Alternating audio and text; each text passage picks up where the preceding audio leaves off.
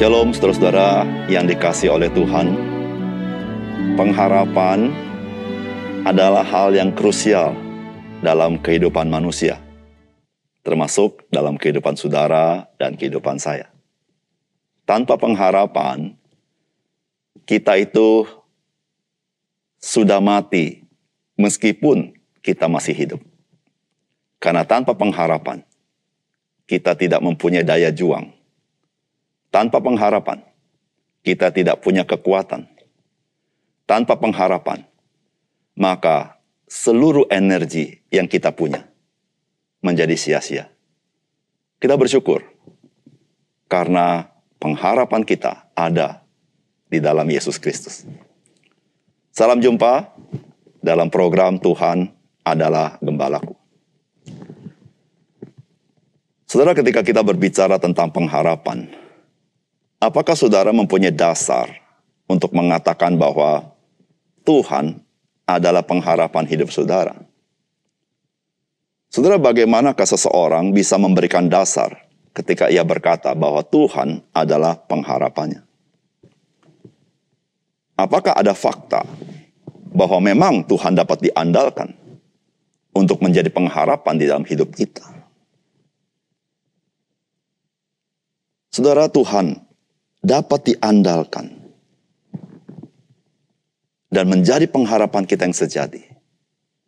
Karena memang dia menyatakan itu kepada kita di dalam Yesus Kristus. Saudara mari kita membaca firman Tuhan dari Injil Lukas pasal 1 ayat 26 sampai dengan 38. Dalam bulan yang keenam, Allah menyuruh malaikat Gabriel pergi ke sebuah kota di Galilea bernama Nazaret. Kepada seorang perawan yang bertunangan dengan seorang bernama Yusuf dari keluarga Daud. Nama perawan itu Maria. Ketika malaikat itu masuk ke rumah Maria, ia berkata, Salam hai engkau yang dikaruniai, Tuhan menyertai engkau. Maria terkejut mendengar perkataan itu, lalu bertanya di dalam hatinya, Apakah arti salam itu? Kata malaikat itu kepadanya, "Jangan takut, hai Maria, sebab engkau beroleh kasih karunia di hadapan Allah. Sesungguhnya engkau akan mengandung dan akan melahirkan seorang anak laki-laki, dan hendaklah engkau menamai dia Yesus. Ia akan menjadi besar dan akan disebut Anak Allah yang Maha Tinggi, dan Tuhan Allah akan mengaruniakan kepadanya tahta Daud, bapa leluhurnya." dan ia akan menjadi raja atas kaum keturunan Yakub sampai selama-lamanya, dan kerajaannya tidak akan berkesudahan. Kata Maria kepada malaikat itu, Bagaimana hal itu mungkin terjadi karena aku belum bersuami? Jawab malaikat itu kepadanya, Roh Kudus akan turun atasmu dan kuasa Allah yang maha tinggi akan menaungi engkau. Sebab itu, anak yang akan kelahirkan itu akan disebut kudus anak Allah. Dan sesungguhnya, Elisabeth sanakmu itu, ia pun sedang mengandung seorang anak laki-laki pada hari tuanya. Dan inilah bulan yang keenam bagi dia yang disebut mandul itu. Sebab bagi Allah tidak ada yang mustahil. Kata Maria, Sesungguhnya aku ini adalah hamba Tuhan, jadilah padaku menurut perkataanmu itu. Lalu malaikat itu meninggalkan dia. Saudara yang dikasih oleh Tuhan, berita dari sorga kepada Maria merupakan berita yang sangat-sangat mengejutkan. Mengapa demikian? Pertama, karena berita dari sorga itu datang kepada seorang perawan yang bernama Maria, yang bukan siapa-siapa. Kemudian, Maria tinggal di Nazaret, sebuah kampung yang tidak punya reputasi. Bahkan kemungkinan, saudara, Nazaret merupakan kampung yang reputasi tidak baik. Tapi berita sorga datang ke kampung ini. Yang kedua, mengapa berita sorga ini sesuatu yang mengejutkan? Karena berita ini adalah tentang Mesias, anak Allah. Yang ketiga, karena Maria akan mengandung bukan dari Yusuf, tetapi dari Roh Kudus. Saudara, dari tiga fakta ini, berita malaikat memberitahukan kepada kita bahwa Tuhan bekerja tidak selalu mengikuti kebiasaan manusia atau pemikiran manusia. Dia bekerja sesuai dengan keberadaannya dia adalah Allah itu sendiri. Saudara, apakah pesan firman Tuhan bagi kita melalui bagian firman Tuhan ini? Yang pertama, saudara. Saudara, kedatangan Yesus Kristus adalah kedatangan Mesias yang dijanjikan di dalam firman Tuhan. Firman Tuhan berkata, kata malaikat itu kepadanya, Jangan takut, hai Maria. Sebab engkau beroleh kasih karunia di hadapan Allah. Sesungguhnya engkau akan mengandung dan akan melahirkan seorang anak laki-laki dan hendaklah engkau menamai dia Yesus. Ia akan menjadi besar dan akan disebut anak Allah yang maha tinggi. Dan Tuhan Allah akan mengaruniakan kepadanya tahta Daud, bapa leluhurnya. Dan ia akan menjadi raja atas kaum keturunan Yakub sampai selama-lamanya. Dan kerajaannya tidak akan berkesudahan. Saudara berita dari sorga kepada Maria. Ini bukan berita yang sembarangan. Karena isi berita ini, saudara, adalah penggenapan daripada nubuatan dalam perjanjian lama tentang Mesias yang Allah akan karuniakan kepada umat manusia. Dan saudara, itu menjadi pengharapan daripada bangsa Israel. Mereka adalah orang-orang yang menantikan kedatangan Mesias. Oleh karena itu, saudara, kita tidak heran ketika malaikat Gabriel berbicara kepada Maria.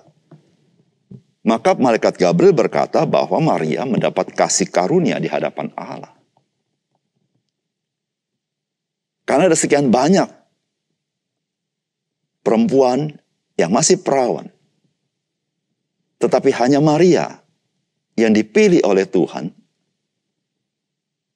untuk mengandung Mesias itu, saudara.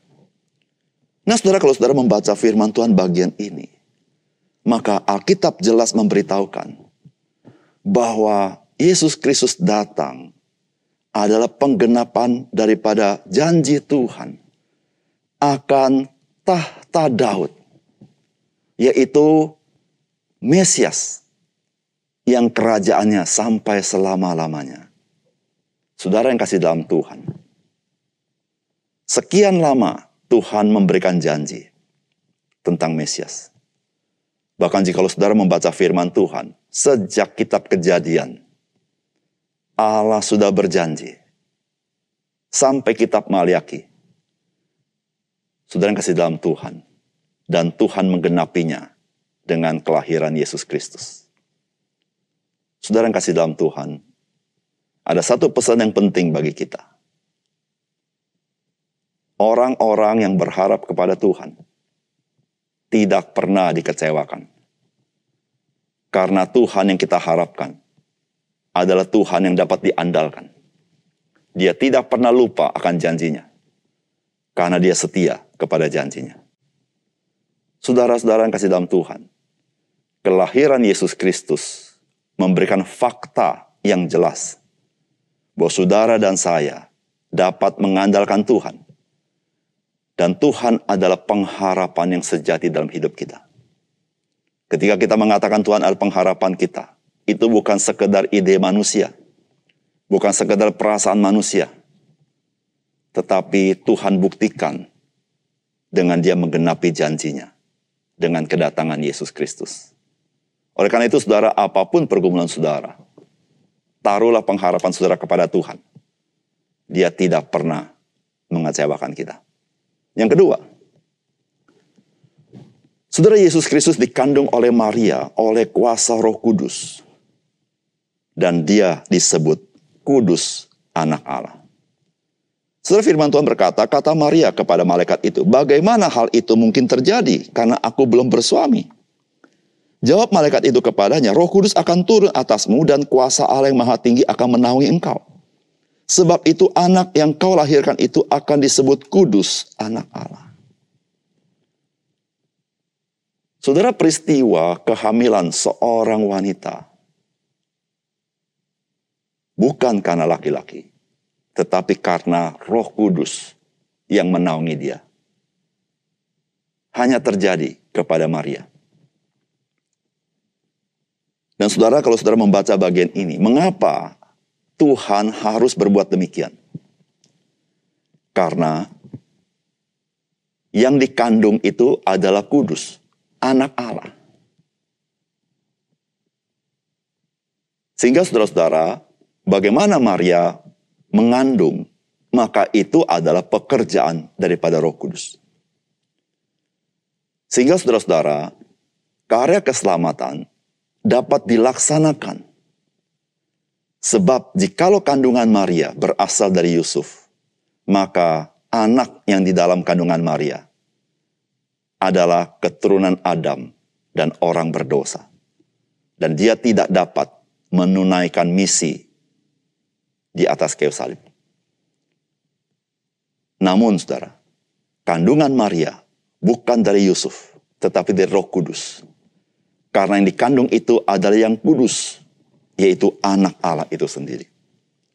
Saudara yang kasih dalam Tuhan, ini sebuah pekerjaan yang kita dapat sebut satu penerobosan, satu intervensi Allah yang luar biasa.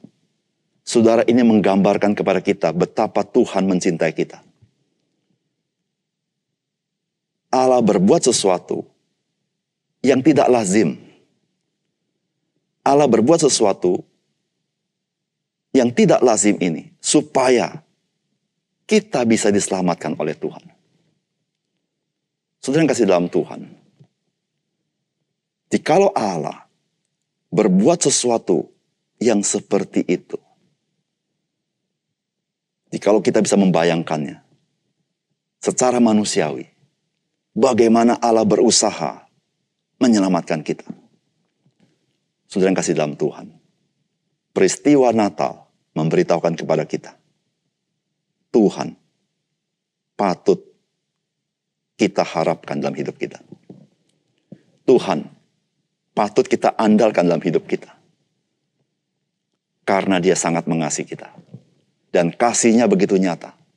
Ketika dia berbuat sesuatu yang tidak lazim, dia intervensi Bahkan saudara, yang ada di dalam kandungan Maria adalah anak Allah itu sendiri. Saudara yang kasih dalam Tuhan. Ketika kita memiliki pergumulan, ketika kita memiliki kesulitan, saudara ada Tuhan yang dapat berbuat yang tidak lazim.